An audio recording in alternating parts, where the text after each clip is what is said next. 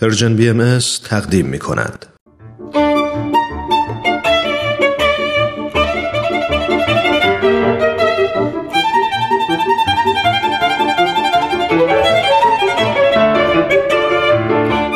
سپهر سخن فصل اول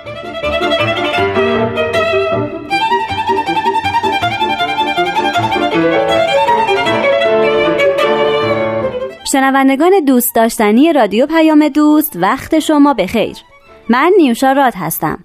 اگه شنونده پر و پا قرص پیام دوست باشین هفته پیش حتما نخستین قسمت از سپهر سخن رو شنیدین و می‌دونین که بنا به خواهش ما استاد بهرام فرید در واقع قطره ای از آثار منسوس و بیانات حضرت بهاءالله پیامبر بهایان رو انتخاب کردن و هر هفته یکی از اونا رو برای ما توضیح میدن و ما رو با مفاهیم آشکار و نهان اونا بیشتر آشنا می‌کنن.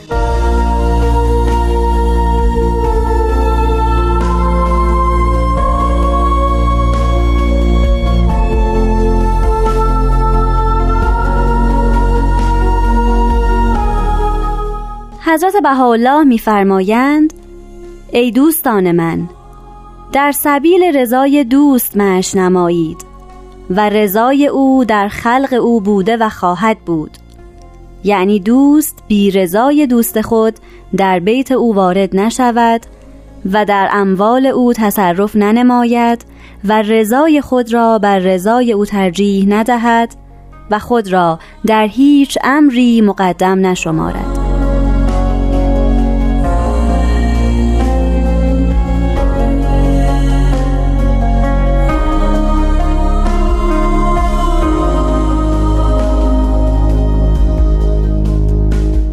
دوستان عزیز حضرت بهاءالله در این بیان مبارک که برگرفته از یکی از فقرات کلمات مکنون است صحبت از رضای الهی کردن و یکی از موارد رضای الهی رو برای ما مشخص فرمودن. فرمایند که ای دوستان رضای دوست رو بطلبید و رضای او در رضای خلق است.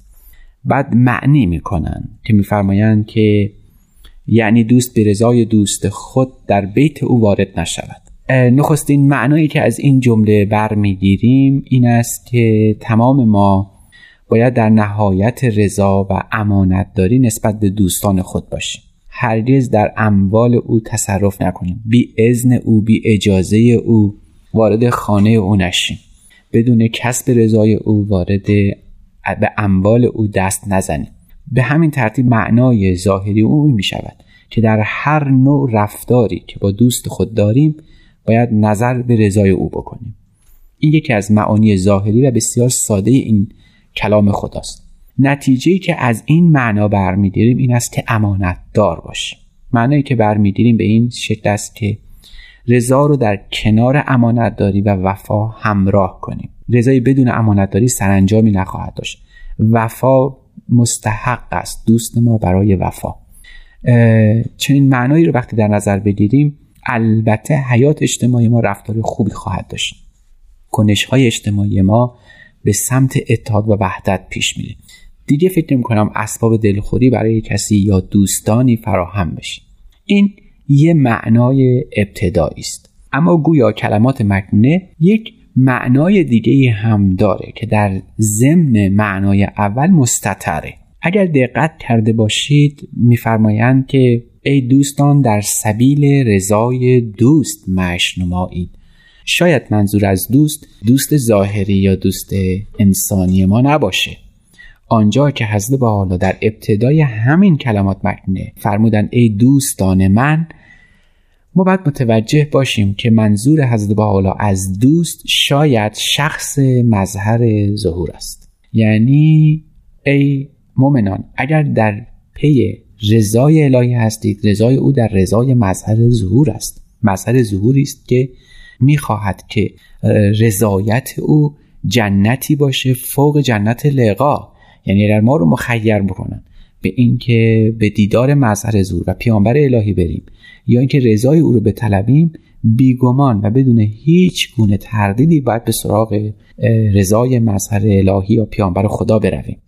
این دوست شاید دوست حقیقی است. این دوست همون پیامبر خداست.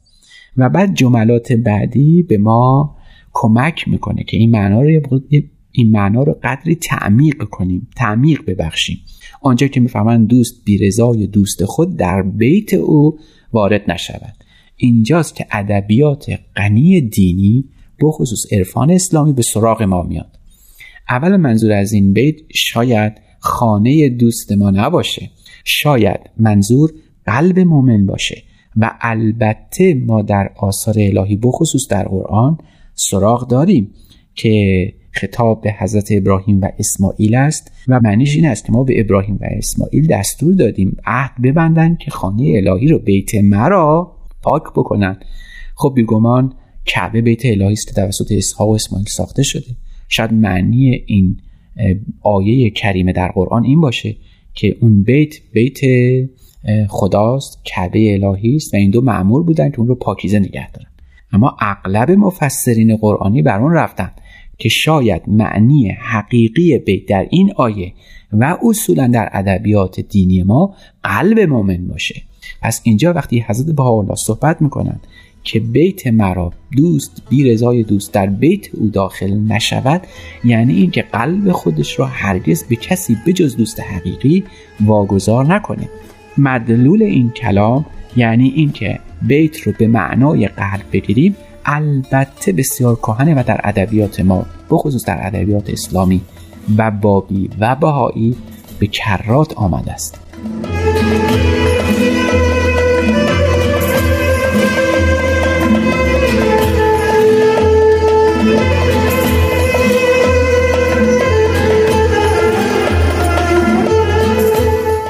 همانطور که خدمتتان عرض شد شاید معنی بیت در اینجا قلب مؤمن باشه. عجبا که در معصورات اسلامی آمده از قلب المؤمن بیت الله این القضات همدانی این کریمه الهی رو در تمهیدات خودش در موقعی که معنای حج رو کرده آورده. حتی در اونجا اشاره می‌کنه که قلب مؤمن بسیار بسیار مهم است. حتی اهمیتش اعظم از بیت ظاهری یا کعبه باشه. حتی ما می‌دانیم که در مسئولات اسلامی احادیث اسلامی آمده است که قلب المؤمن عرش الرحمن یعنی قلب مؤمن انقدر بزرگه که خانه خداست و حتی عرش الهی است. اگر چنین معنایی رو در نظر بگیریم صوفیان بخصوص متصوفه مهم در تا قبل از قرن ششم به این کلمه بسیار زیاد اشاره کردند. آنجایی که مولانا گفت ای قوم به حج رفته کجایید کجایید معشوق همینجاست بیایید بیایید. معشوق تو همسایه و دیوار به دیوار در بادی سرگشته شما در چه هوایید؟ و در دنباله او ده بار از آن راه بدان خانه برفتید یک بار از این خانه بر این بام برایید شاید منظورش بیت قلب مؤمنه که همیشه جایگاه خداونده و هیچگاه او خرابی نداره اگر چنین معنایی از این کلمات مکنی بکنیم حالا متوجه میشیم که فعل حقیقه قلب از آن خداست و حج واقعی حجی است که باید در دل هر انسانی نسبت به خداوند شکل بگیره. شاید شاید تیر تنی که بسیاری از بزرگان اهل تصوف و بزرگان دین در مورد حج ظاهری کردن و روا داشتن از این حیث بوده. آنجایی که ناصر خسرو در اون قصیده بسیار بلند خودش که تعذیری هست یک کنایه هست به حاجیانی که از مکه آمده بودن همین مد نظر داشت. حاجیان آمدند با تعظیم شاکر از رحمت خدای رحیم. آمده سوی مکه از عرفات زده لبیک عمره از تعظیم. خسته از مهنت و بلای حجاز رسته از دوزخ و عذاب علیم. یافته حج و عمره کرده تمام بازگشته به سوی خانه سلیم. بعد ناصر خسرو میگن به استقبال یکی از این حاجی ها رفتم. من شدم ساعتی به استقبال پای کردم برون ز حد گلیم. در میون قافله یه دوستی رو می‌بینه. گفتم او را بگو چون رستی این سفر کردن به رنج و بیم. تازه تو باز مانده ام جاوید فکرتم را ندامت است ندیم. بعد احوال پرسش تموم میشه. میگه حالا که حج کردی به من بگو که بازگو تا چگونه داشته ای حرمت آن بزرگوار حریم؟ چون همی خواستی گرفت احرام چه نیت کردی در آن تحریم؟ جمله بر خود حرام کرده بودی؟ هرچه مادون کردگار عظیم گفت نی گفتمش زدی لبیک از سر علم و از سر تعظیم. میشنیدی ندای حق و جواب؟ باز دادی چنان که داد کریم. گفت نی گفتمش چو در عرفات ایستادی و یافتی تقدیم عارف حق شدی و منکر خیش به تو از معرفت رسید نسیم. گفت نی گفتمش چو می‌رفتی در حرم همچو اهل کهف و رقیم. ایمن از شر نفس خود بودی در غم حرقت و عذاب جهیم گفت نی گفتمش چو سنگ جمار همی انداختی به دیو رجیم از خود انداختی برون یک سو همه عادات و فعلهای زمیم جواب میده که نه نه نه نه. یکا یک آداب حج رو به تعویل های زیبای حیات اخلاقی اجتماعی ما معنا می‌کنه. و در انتهاش می‌بینه که این حاجی ما رفته سفر کرده کعبه هم دیده اما حج واقعی نکرده. گفتم ای دوست پس نکردی حج. نش نشدی در مقام مح مقیم. رفته و مکه دیده آمده باز مهنت بادی خریده بسیم گر تو خواهی که حج کنی پس از این این چنین کن که کردم تعلیم. حج واقعی به این علت که قلب خانه حقیقی خداوند قلب مؤمنه از اون حیثه که تمام قوای روح انسانی قلب انسانی پاک و ممرد از هر شبهی تقدیم خداوند بشه. دوست بی رضای دوست در بیت او داخل نشد قلب مال خداست از آن خداست. باید پاک و متحر باشه از هر شاعبه از هر چیزی. اگر در این خانه غیر بنشینه دیگه یار جایی نداره.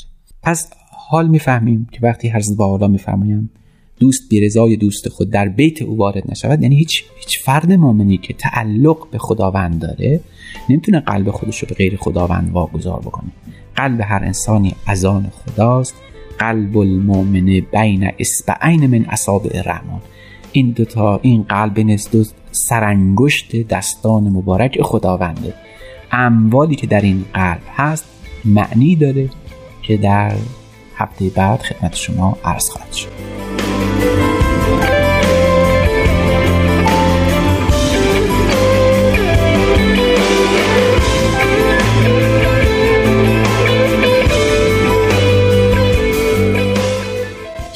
شنوندگان گرامی فارسی زبانان دوست داشتنی. همونطور که جناب فرید اشاره کردن ایشون در برنامه هفته بعد باز هم به همین بیان حضرت بهاءالله می‌پردازند پس حتما یادتون باشه که برنامه بعدی ما رو هم گوش بدین. ضمنا با ما در تماس باشین از طریق ایمیل پیام و به همون بگین که دوست دارین ما در فصول بعدی سپهر سخن به کدوم که از آثار بهایی بپردازیم. من نیوشا رات هستم و به اتفاق استاد بهرام فرید و تهیه کننده این برنامه پارسا فنایان روزگاری خوش براتون آرزو می‌کنم. خدا نگهدار.